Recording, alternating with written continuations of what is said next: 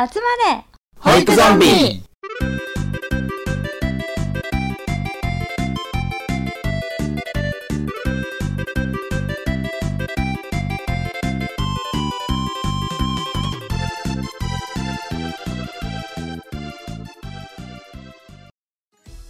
はい、始まりました。集まれ保育ゾンビ。えー今回はですね、子供村さん、絆さん、はいはい。今日はあの、特別な回ですよ。え？なんかあったっけ？なんかあったっけ？なんだったっとぼけるのか、そこで。なんかあったっけ？けいや、ちょっと。もうバレてんだろ。なんだ、なんかない、な、な、あ、の、カバーアートがね、まず変わってるからね、一人増えてるからさ。アート？茶番、茶番。はいはいはい。ということでね、あの、登場していただきましょう。えー集まれ保育ゾンビ初ゲストになります。かおりんさんです。イエーイどうもかおりんですよろしくお願いしますはお願いしますこちらこそよろはいしくお願いします。えーはいちなみにね今回のタイトルコールはかおりんさんにもご参加いただいてますのであの気づかなかった方はね、冒頭からちょっと聞き直してみてください。集まれそうそうだいぶ花がある感じだった、ねいつもの「うわつまれ!」みたいな硬い感じじゃなかったおじさんゾンビじゃないからね。ね本当にあの記念すべきっていう感じですけどもはい。あの今回ね初めてのゲストをお呼びしての収録っていう形になって、うん。まずはねあの我らが主任子ど村さんから、えーはい。ゲストにお聞きしたいことがあるそうなので、はい。あの圧迫面接にならないようにねあのちょっと聞いていただきたいと思います。そうですね。はい、ではよろしくお願いします。はい。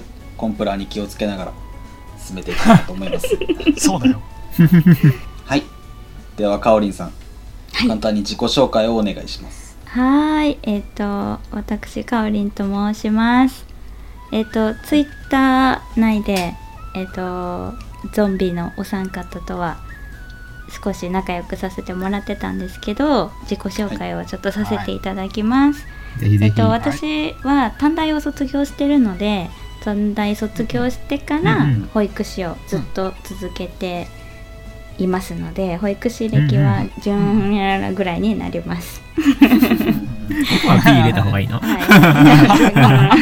バレちゃうかい、ちょ。っと私バレちゃうから。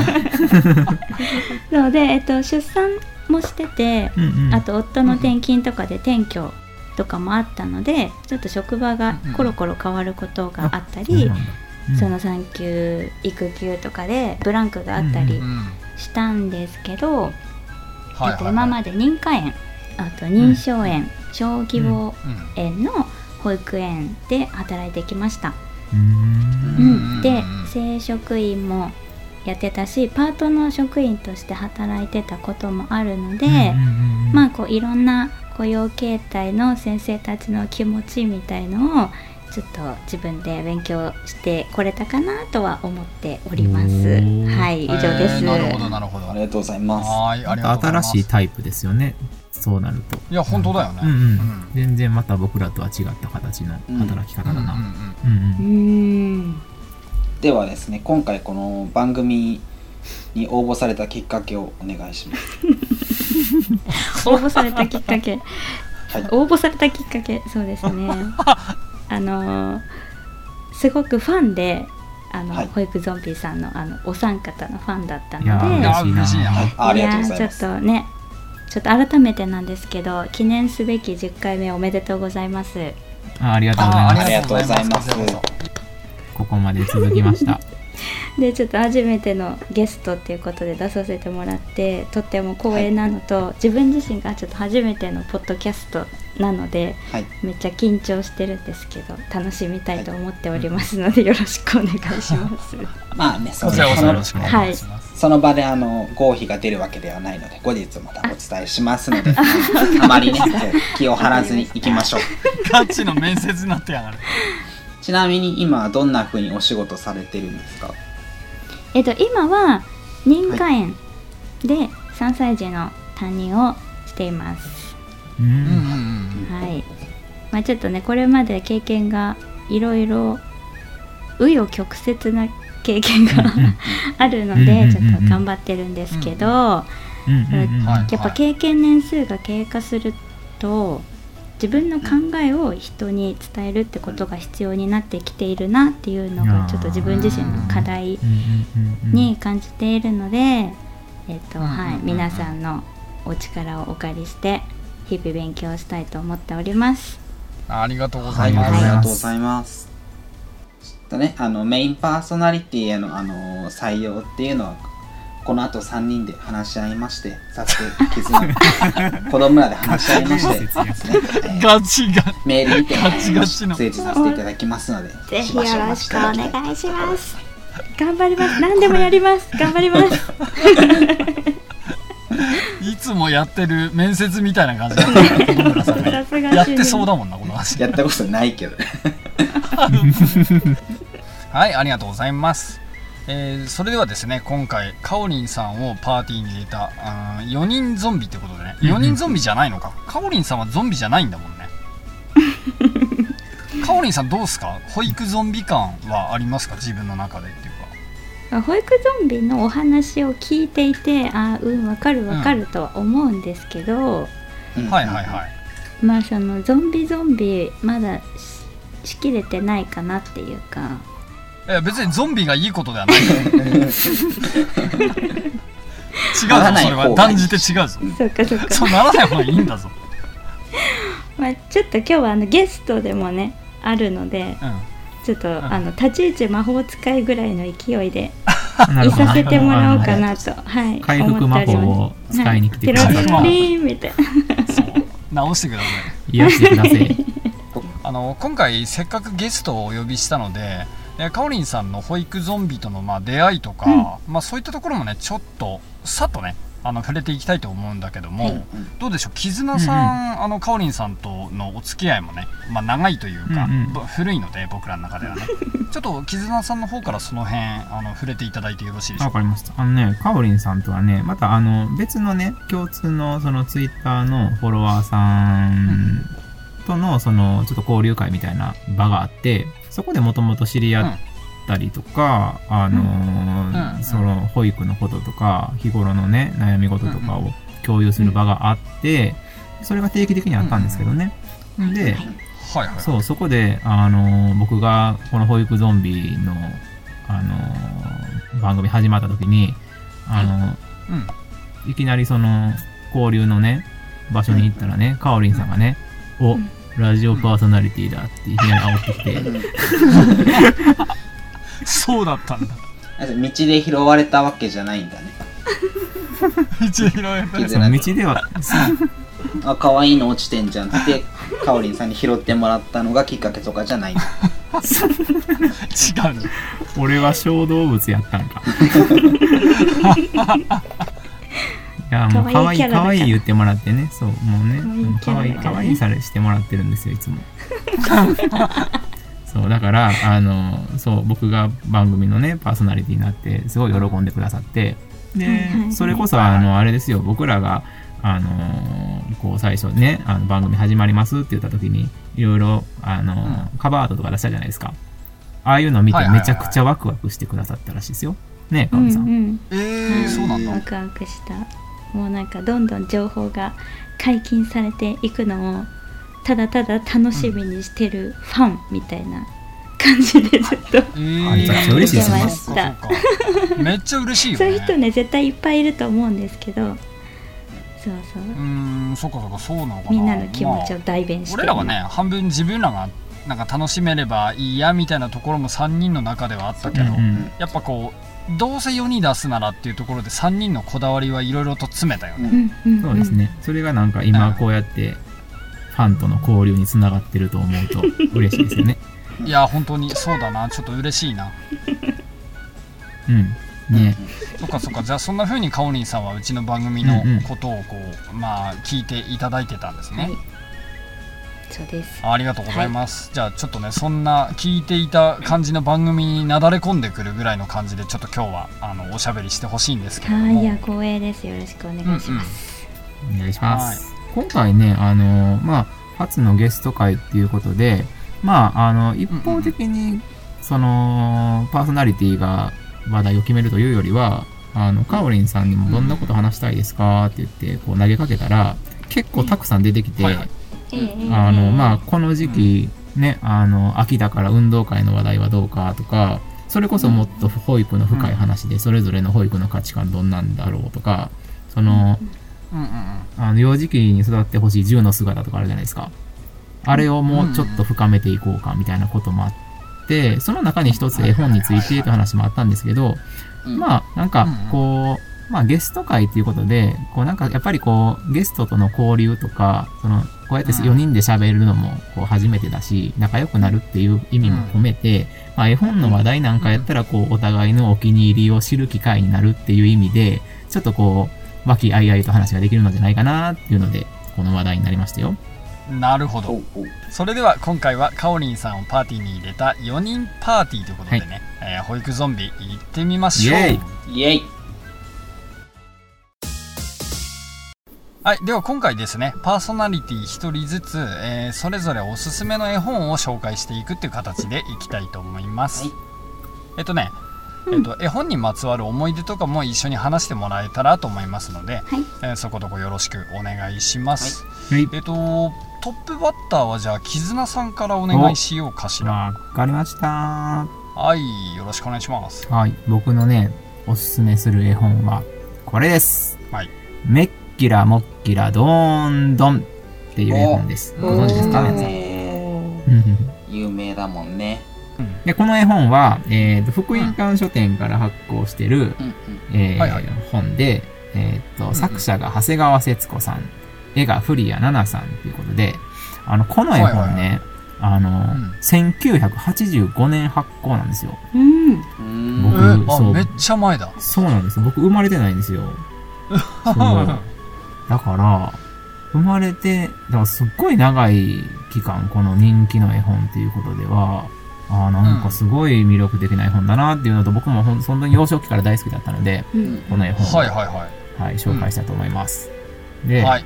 そう、子供の頃めっちゃ好きやったっていうだけじゃなくって、あそのね、大学でねうん、短大の時に、授業なりなんなりでこう絵本について学ぼうみたいな時に、そのうん。学校の図書室でこの絵本に再会した時に、うん。なんかね、うん。その出会い方が、なんていうのかな、やっぱ幼少期読んで、まあ、まず言うたら、小学生、中学生とかの時とかはあんまり絵本には触れないけど、うん。こう、うん。学生の大学に入ってからその絵本をまた出会った時の、その、なんだろう、すごい魅力的な再会をしたんですよ。なんかビビッときたっていうか、はいはい。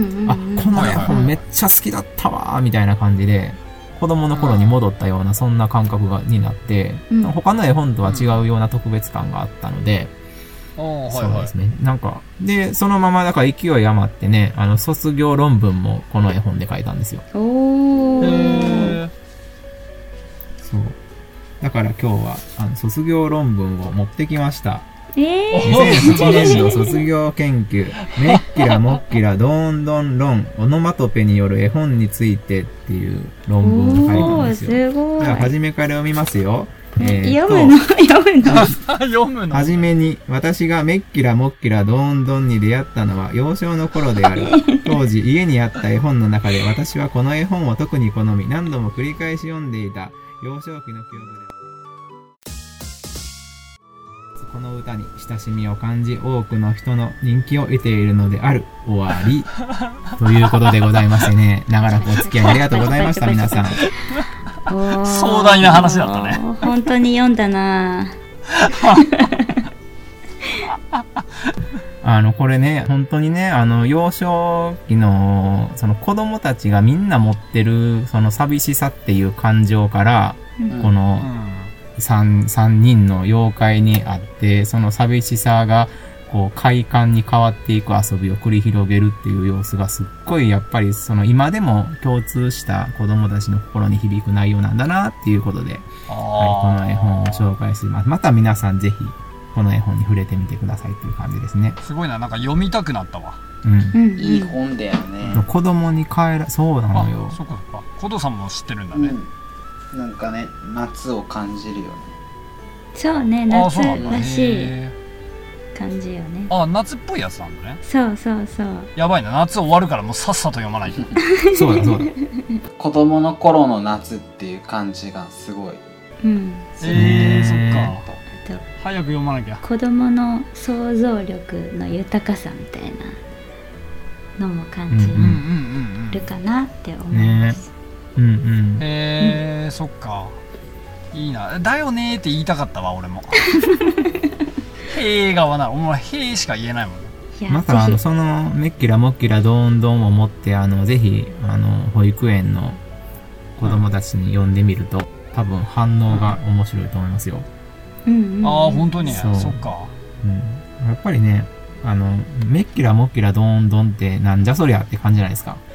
うんうんうんめっちゃそんな感じあれあのもっと長い歌が中にあるんですよね。チンプクマンプクアッペラコのキンピラコう言うてね。うん、そうそう。なんかね、なんかね、その、で、その歌をきっかけにその不思議な世界に迷い込むっていうのがまた面白くって。うんうんそうそう。で、それをね、あの覚えるまで子供と一緒にずーっとな、ま、なんか、もう毎日毎日読んで、うん子供と大合唱するのが面白いんですよ。えー、ああそうなんだそそうかなんかあれだね10ゲーム10ゲームに通じるものがあるあーあー、そうかもしれないね。確かに。うん、やっぱりね、口ずさんでるとね、やっぱりね、面白いのよ。うん口のね動きとうんか、そうそうそう音のなんか韻を踏んでる感じ。そうそうみたいな。そうそうそう。ああそうなんだね。えー、好きだもんねなんかそういうの言うの子供って、そうそう。そっかそっかああそんな感じです。絆さんはこれ保育園でなんか読ん読んだことある感じですよね、幼稚園かな？読みました読みました。なんか何歳ぐらいが対象というか、どの辺でどう受けたみたいうなーんとね、そうだね。やっぱり5歳かな。あ5歳？あうん。じゃあ比較的もうあれか。なんかその高年齢じゃないと、うーんとね、4歳も楽しいけど、うんうん。なんか、その、なんて言うんだろう。書いてある言葉のこう、なんか、この言葉からこの感情をこう感じるっていうところに関しては、4歳児より5歳の方が具体的に、その登場人物の男の子の気持ちとかをが、こう、自分の気持ちとこう重なり合うっていうのが、うん。結構こうはっきりとう、ん。こう、心に宿すのが5歳児っぽくって、うん。でななるほど。そう、ほんでそのカンタが、カンタが遊んでるのと一緒にその登場人物の、いあの、妖怪が一緒にこう、カンタっていう主人公の男の子に仕掛けてくる遊びを実際に園でもやってみたりして、うん。モモンガーごっことか言って、うん。うん。うん首に風呂敷巻いてそこら辺飛び回ったりとか、うん。うんそう。なんかそういう遊びをね、こう5歳の方がイメージ膨らましてその後遊べるかなっていう感じやけど、でももうそのめっきらもっきらどんどんっていう言葉とか、歌自体はどの年齢でも面白いと思うから、その部分をね、あの、ぼあの読み手が、チェーンペックマンペックとか言いながら、面白おかしく読むと、どの、ね、年齢でも受けました。ああそっかそっか、うんうん。いいなすごなんかそういうの。うんうん、そうそう、うん。そんな感じで、ぜひぜひ、えーありがとうたす。けさんもぜひぜひ、あの、はい。手に取ってみてください。キズナッチはさ誰が好きな？3人の僕、僕はね、あのね、お宝マンチンなのよ。お宝マンチンが好きなのよ。あの、なんかね、キラキラしたお宝を床にぶちまけるじゃない、うんあのシーンがね、なんか好きなのよね。そう。かもう絵本を読んだことないから俺はもう目の前にお宝マンチンが現れてほしいとしか思そうお宝マンチンっていうね、もうね、巨大なね、あーあのね、あうんの千と千尋の神隠しの棒みたいな感じ。はいはいはいはいなるほどそいつがくれるんだねお宝をがね、あの、お宝を、お宝交換遊びをするんですよ。あ交換。うん。自分もなんかあれか。差し出さなきゃなんないああの、カンタもたまたまね、それにふさわしい、うん。交換にふさわしいアイテムを持ってて、うんお宝マンチンが交換してくれるお宝が、またそれがね、うん。素敵なんですよ。へー。そう、水晶玉をくれるんですけど、水晶玉の中に映ってる景色が綺麗で。うんうんうんコドッチはモンモン白虎でしょ？そう。よく知ってるねコドッチ、コドッチだってもうなんかもうぴょんぴょん飛び跳ねてそうやもん。あちょっとごごめん間違えた間違えた。俺あの失火かもっかか。あ、しっか。り、あそうだ、そっか。鹿かもっかかはな何する人なの？失火かもっかかはねあの風呂敷で空を飛ぶ。それは飛ばせてくれるみそたいうななんかその飛ばせてくれるっていうのがよくてあのカンタ主人公の男の子に、あの風呂敷を巻いてくれるんだけどつけてくれるんだけど、なんかそのシーンその絵がすごい可愛くて好き。すごい優しい顔ああでそっかつけてあげて。るうんうんうん。いやーわかるわ。えー、なるほどね。そっか。いやいいね。なんか空を飛びたいいとかお宝欲しいみたいな、うんうんうん。なんかいいね。子供らしいんだけどやっぱあれだな。大人になって初めて聞くと俺はやっぱりお宝マンチンに会い くれんかわし。お金お金持ちになりたいっていうちょっとあの下心丸出しに そう俺あのなんかでこれ以上俺が喋るとさなんかどんどんね汚い方向に話が進んじゃうから。ちょっと俺読んでから来るわ。そろそろにしてじゃああの じゃあまた感想をお待ちしております。読んでから読んでからまた来ます。ということでね、あの、僕のお気に入りの絵本を皆さん聞いていただいてありがとうございました。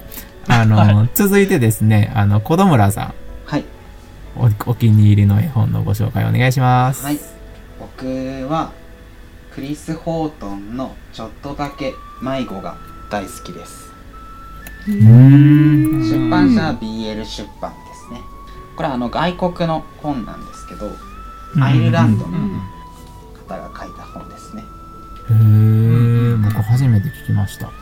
うん、私こも初めて聞きすました。ごい好きでこのクリス・ホートンっていう人の本が好きで全部持ってるんだけどうん。えー、すごい。なんかすごいパッケージがあって、パッケージって言ったらあれか、表紙がおしゃれだね。そうなんか色使いがさなんか引きつけられる。う。んすごい綺麗でもうちょっとなんていうのか日本じゃあんま見ない感じではあるよね。うんうんうん。うんうんうん掃除機で言ったらダイソンみたいな感じではある。日本でこの色使わないでしょみたいな感じがまた違和感が。なるほどね。うんはいはいはい。ろんな動物が出てくるので基本動物が出てくるんだけど、うんううん。んこのちょっとだけ迷子もうん登場人物が動物で可愛い動物が出てくるんだけど僕の好きなうんうん。動物、トップランクのフクロウが主人公なの。おお、えーあ、いや黒、好きなんだ。なんか何冊かあるから、なんでこのちょっとだけ迷子にしたのかなと思ってた。もうこれが最初の一冊っていうのもあるんだけど僕フクロウすごい好き。あそうなんだ。うん、うんへー。うん。うん黒でも可愛いよね。親戚がフクロウの研究してたりするのもあったえり、なんだおなんだこれ。それはそれでなんか一本取りたいぞ。フクロウがすごい好きなの。でフクロウの子供がお母さんとはぐれちゃってうん。うんまたと森の動物に助けてもらってまたうん。お母さんと再会するっていう話なんだけど。うーん。うんうんそのねこのタイトル通りでちょっとだけ迷子でうんうんすごい迷子じゃなくてちょっとだけっていうのが良くて、話の展開もねちょっとずつ進ん。でいくん。だけどうん。お母さん。の特徴をねあの助けてくれるリスに聞く答えていくの、リスが「君のお母さん。はどん。な感じなの?」って聞くからうん。うん。フクロが答えるん。だけどうん。特徴1個ずつ答えていくからうんうん。その特徴になんとなく合ってる全然違う動物をリスがそそかしくて。紹介してへーそのそこがすごい面白いところでうん。絵のインパクトもあってねすごい見やすいよ、うんうん。えー、そうなんだ。なんかいいね。ちょっとマジで読みたくなるね普通に。これうんはいいよ、その、やっぱりその絵本の中の動物たちもなんか奇抜な色をしてたりするのうん。リスがねなんていうかビビッドピンクみたいもう、へー紫なかなか、なかなかつ、そのリスでその色は思いつかない色だよな、ね。ううん。んそうだね。えー、すごい面白い。黒も。すごい色してる。お腹が紫だし。うんなんかゴスロリ系のあれだな なんかそういうキャラっていうかさ。ん感性を持ってるのかも。そう、へーうん。ちょっとずつ説明していくのはなんかミルクボーイみたいなことで合ってます、ミルクボーイ。ほなコーンフレコークやないかいコーンフレークちゃうあかあそういうみたいな。それコーンそれコーンフレークちゃうやないか。そう。そうあミルクボーイ。そう。あ本当？うん。ミルクボーイ。だ、もうミルクボーイの手法だ。今気づい原作なんじゃねえの？た確かに。ミルクボーイの？確かに。おミルクボーイだ。こんなところで新しい気づき気づきが。ミルクボーイだこれ。めちゃくちゃ説明聞いてたらなんかあれ？ミルミルクボーイの漫才じゃない？これ。みたいな。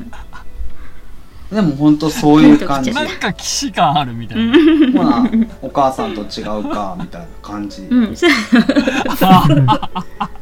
な違ちょっうか。とマジで笑うからやめて。ほな違うか。でも目が大きいって言ったらこれかみたいな感じで 待ってそれミルクボーイ帳に読もうよ今度。あありやってほしい。その本全部、うん。う。んミルクボーイアレンジで読む。すいまリスナーのやりたい方ちょっとだけ迷子はミルクボーイです。もう日本人にはめちゃくちゃわかりやすい説明。や。そう分かりやすい。どんな進行ですかってミルクボー腹イです。痛いマジで腹痛いんだもうもうミルクボーイ出たから俺言うことないわけどそれ終わりはい終わります。サスケさんお願い。します腹痛い。ながらで俺そ終わったれこんもう言えねえよ俺この状態から大丈夫かこの流れで俺なんか紹介すんのはい。えっ、とこちらでね紹介するのはま言えねえよ笑ってはあはいじゃあ仕切り直してね、僕が紹介するのは「まるまるまるの本です。これね、まるまるまるの本、ほうちょっと言いにくいな、これな。うん。うんと、す作者は、エルベ・テュレさん。エルベ・テュレだ、うん。っていう外国の方なのかな。はい。あのね、これは、えー絵本を開くと、ん。まずなんか最初に丸うんうん。い形が1個あって、うんうんうん。で、なんかね、その丸を押してね、みたいな指示っていうかな、あの、うんうん。絵と一緒についてるんだよね。うんうんうん。で、あの、ポチッと押した後、ページを開くみたいなことをやると、うんうんうん、その丸がね増えたりとか、うんうんうん。あの位置が変わったりして本を傾けてみたいな指示があって傾けると、うんうん。その傾いた方向に全部あのボールがガタガタっとこう寄ってくみたいな、うんうんうんそうへいうー。仕掛け絵本みたいな感じになってて、自分が操ってるみたいにできるんだ。そうそうそうそう。その丸がねあのこうガチャガチャっとなったりっていうので、うん。あのそんな感じの本だったんだけどこれねあの俺が保育園で出会った本で。はいはいはい。あの大きくなった時のごめんねあの就職してからというか。うんうんうんあだからごく最近出会った本なんだけど、うん。うんうん。子供とね一緒に読みながら遊んでたというか子供と一緒に読んでたのに、なんかむしろ俺の方が面白くて読んでて。何これどうなんの次？みたいな、うんうん、でとてもあの興奮したのを覚えてます。結構びっくりするよね。でもなんか、いきなりそんな魔法がかかったようになるんでしょ、最初から。そうそうそう。割と俺あのこんなん言うといてあれだけどあの手元にないからどういう仕掛けがあったかまでちょっと覚えてないんだけど そこちいてないんかい。ないんだよ。ないからさ。ないからどうなるんだよとは言えないんだけどこれは逆にあれでしょ？俺があれ3ページ目で左に行くよ？みたいなことを言うよりこれはねきっとあの聞いてくださってる皆様がねあそういえばうちの園にあったわとかなんかそんな風にねちょっと探してほしいなと思ってわざとね手元にはないんだわこれが。ああ。憎い演出やな。っていう体なんだわ。あえての。そうあえての。そう。手元にはないんだけど。でもあのうちの娘とかもねそろそろ多分これやらせたら喜ぶくらいの年齢に入ってきてるので、うんうんうんそのうちちょっと買いたいなとは思ってるわ。うんうんうんだねそんな感じで特にあの質問とかはないよ。あの多分答えることはないよ。ただポチポチしたりしてるとなんか右に行ったり左に行ったりするよっていう本だからあのストーリー性とかそういうやつではない仕掛け絵本ですよって感じです。でもなんかそういうの最近ちょっと多いですよね。あそうなの？なんかさなんだっけ？絶対に押しちゃダメうん。とかいう絵本もあねあったよね、えーうんうん。なんかボタンをあ押しちゃダメだよってうん言われ続けるけど、押しちゃう体でどんどんストーリーが進んでいってみたいな、うんうんうんうん。ああそうなんだ。あそうそう。へえ押してねじゃなくて逆に押しちゃダメなんだ、うん。そこはでもまあダメって言われたら押したいじゃんみたいな。なるほどなるほうど、んうん。なんか絵の具と絵の具同士が混ざるみたいな本もあるよね。ああるあるある丸々丸の本に似てるかも。似てる似てる。ああ、なるほどなるほど。こっちをタッチしてか。らこっっちをタッチしてみてって言って、ページめくると色が混ざってるみたいな。ちへえ面白いそういうのも、ね。いいななんか。俺個人的にそれワクワクしてるけど、お前がワクワクしてどうするって話だよねいや大でも事子供もワクワクしてたんでしょ？ああ、そうそう。大大事よね。今こどっち言ってくれたけど。うんうん。うん、大人がワクワクするの。うんうん。ああそっか。自分が惹かれない絵本を読んでもね伝わらないからね。本当だよ。なるほど、うんうん。で俺もで死ぬほどミルクボーイ読んだ せっかく忘れてたのに。自分が好きだからミルクボーイめっちゃ読んでる だからもうもうなんかは話せなくなるんだ。ってまあ、こんな人いるかわからないけど、こっから聞いた人わけわからない。なんだミルクボーイの本って。急にミルクボーイぶち込んできやん。ミルクボーイの本。まるまるまるの本じゃない。ミルクボーイの本じゃないからね。じゃあまるまるまるの本だからね。俺が今プレゼンしたのはね。皆さんあの忘れないで。そうね。ね、やっぱり、ね、まるまるまる。子供と一緒に読んだら、うん。なんかすごい、どっちか言うとさ、なんか、こう、全体の子供たちにうん、こう、語りかける絵本というよりは、なんか、うん。こう、子供を膝に乗せて一緒に一対一で読むような絵本だよね。うんうん。そういう意味では、あちょっと他の絵本とは差別、差別化というか、うん区別される本なのかなってなるほど。思った。すげえ。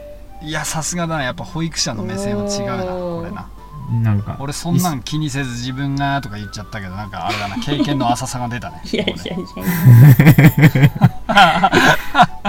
まあすごい、より仲良くなれる絵本なんじゃない？なんうんか、スキンシップ取れるし。あーそうですねそっか。いいね。なるほどそういう見方ができるようになりたいな。勉強になりました 先輩。ありがとうございます。ありがとう。ねさすとんでもながいです。先輩。何でもありません。はいということでねあのーはいサスケの紹介はこれまでなんですけれどもじゃあここで満を持してゲストであるカオリンさんからうん紹介していただきたいと思います。お願い。私が最近気に入っているシリーズというかなんですけどうん吉武みんな知ってる吉武慎介さんの「もう脱げない」っていう絵本です、ブロンズ新社さんから出版されております、そう「もう脱げない」っていう、えー、とタイトルの絵本なんですけどうん。うんうんうんうん。なんか男の子がうんうんうん服が引っかかって脱げなくなっちゃって、うん。うんえっ、とどうしようみたいな。こっからどうしようみたいな、うん。でこのままずずっと脱げなかったらどうしようみたいな。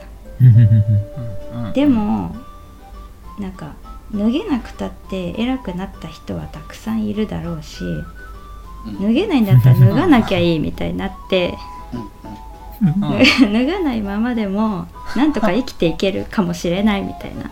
で なんか大丈夫僕はこのままでいようみたいななるんだけどうん。でもちょっとなんか寒お腹が寒くなってきてなんかワーワーしてる間にお母さんにポイポイ脱がされて風呂に入れられてしまうっていう本なんだけど あらすじとしては。なんか絵本私が読んでた保育園で読んでた絵本って結構うん。は、まあ絵本ってハッピーエンドが多いと思うんですけどなんなんか例えばお友達と喧嘩しちゃってでも仲直りできて、みんなで遊べてよかったねちゃんちゃんみたいな、うんまあ大大枠のストーリーが多いかなって思ってたんだけど、なんかこの「もう脱げない」は脱げないことが悪いことじゃないというかもうじゃあ脱がなきゃいいみたいな、このなんか発想の転換脱げ脱げないんだったら脱げるようになりましょうみたいな感じではなくてなんか一つの個性みたいな感じのちょっと私がそこまで考えすぎなのかもしれないんですけどなんかそういうストーリーの展開がすごい新しくて面白いなって私は思ってうん。最近そうんの吉武慎介さんのお話ってそういうのが多くてそううんちょっとはいはい他にもそういうテイストの本が多いですか？そうそうそうそう。他にもなんか初版のやつへはー。リンゴかもしれないっていうやつなんだけどテーブルの上に置いてあるリンゴは本当はリンゴじゃないかもしれないみたいな本当は赤い魚かもしれないとかみかんかもしれないとか、なんかうん育てたら大きくなるかもしれないとか。うんなんかそうん。の「かもしれない」をずーっと言ってて結局最後ちょっと食べる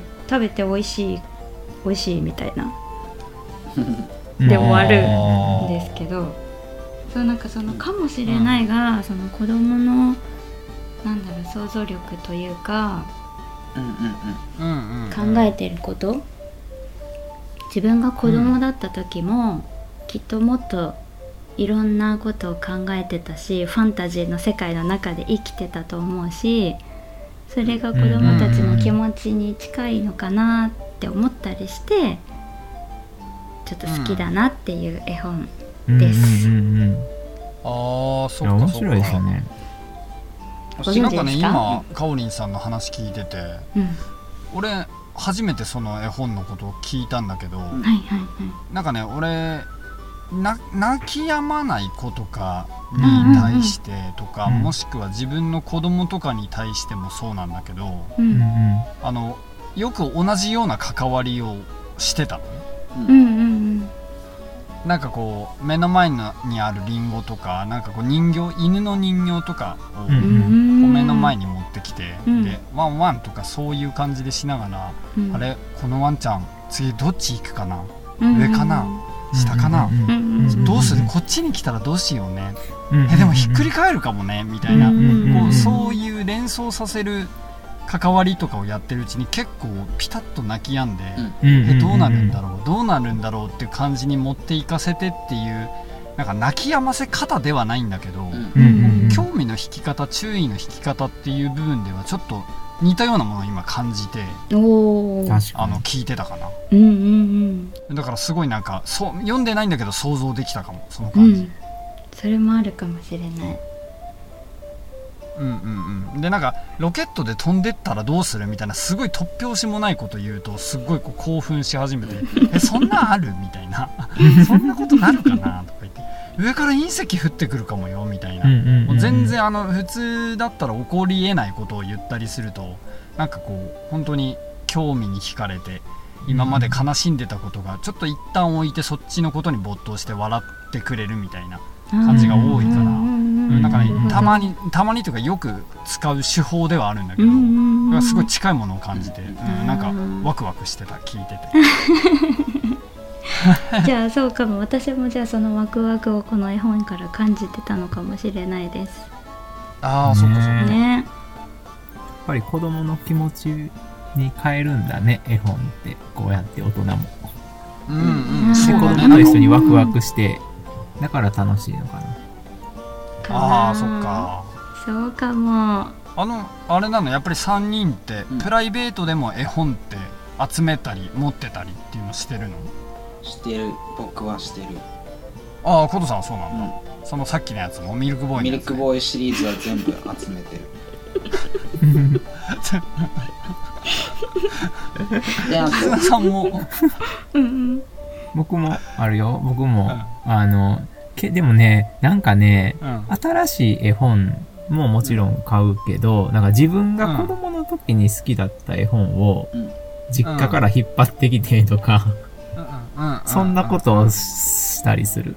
なんかじ、なんかねそっかそっか。そう、新しい絵本にもこう出会うこともあるんだけど、なんか自分が子供の時に読んでて、うん。これ面白かったからっていうので息子にも読ん読んど読もうみたいな感じでうん持ってくることが多いかな。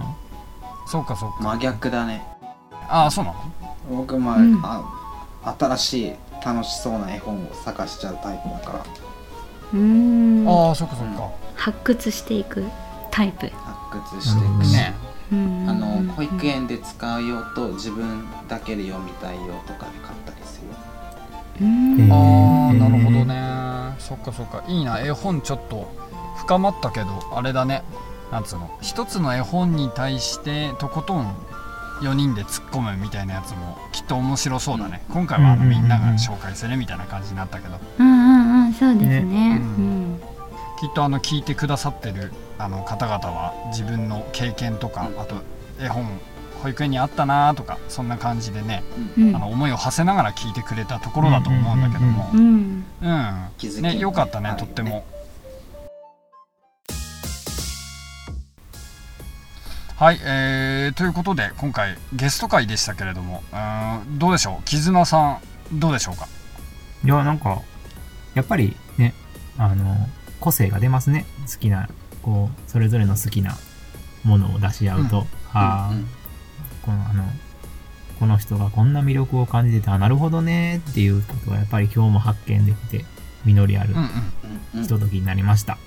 いや、今日はあの本当にね、やっぱ、カオリンさんに来てもらったことで、今までの3人とは違ううんうん人間関係の中で喋れたじゃないですか。だから、うんすごい、ね、新しいスパイスを入れていただいて、うんあの、癒されました。魔法使いさんありがとうございました。うわポロッチからも一言はいかおりんさんが言うにはねうんうん。かおりんさん保育ゾンビじゃないらしいねここからボケようと思ったんですけどちょっとうん。ミルクボーイの記憶が薄れてしまってちょっと うまいこと言えなくなっちゃっ もうすべてあの角刈りに持っていた 持ってかれちゃった。筋肉と角刈りに持っていかれて。ほな保育ゾンビと違うかまで行きたかったんでちょっとちょっと。それ言いたかったのそう言いたね言いたかったの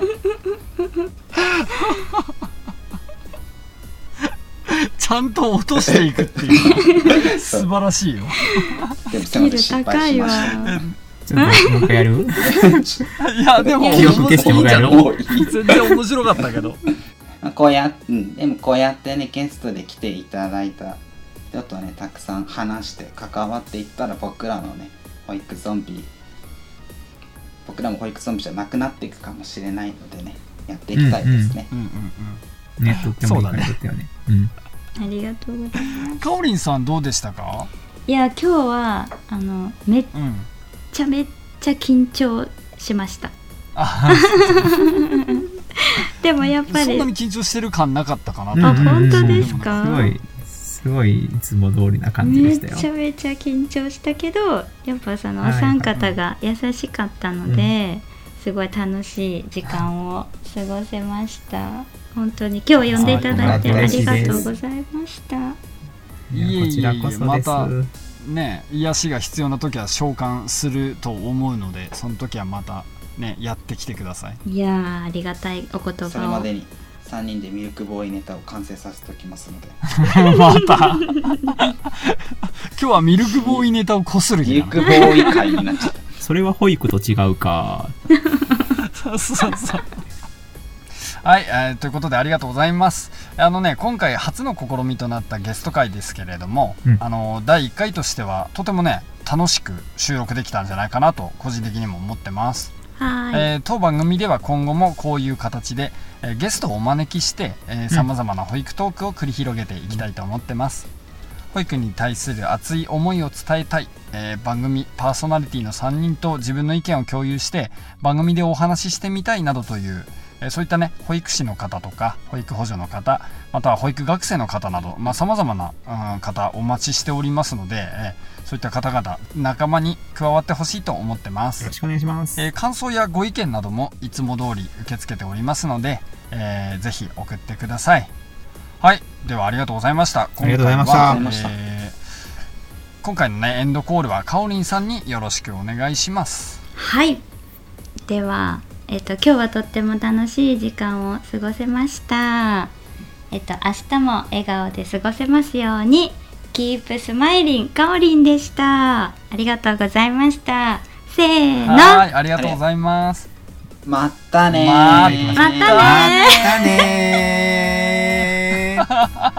おおおってなった。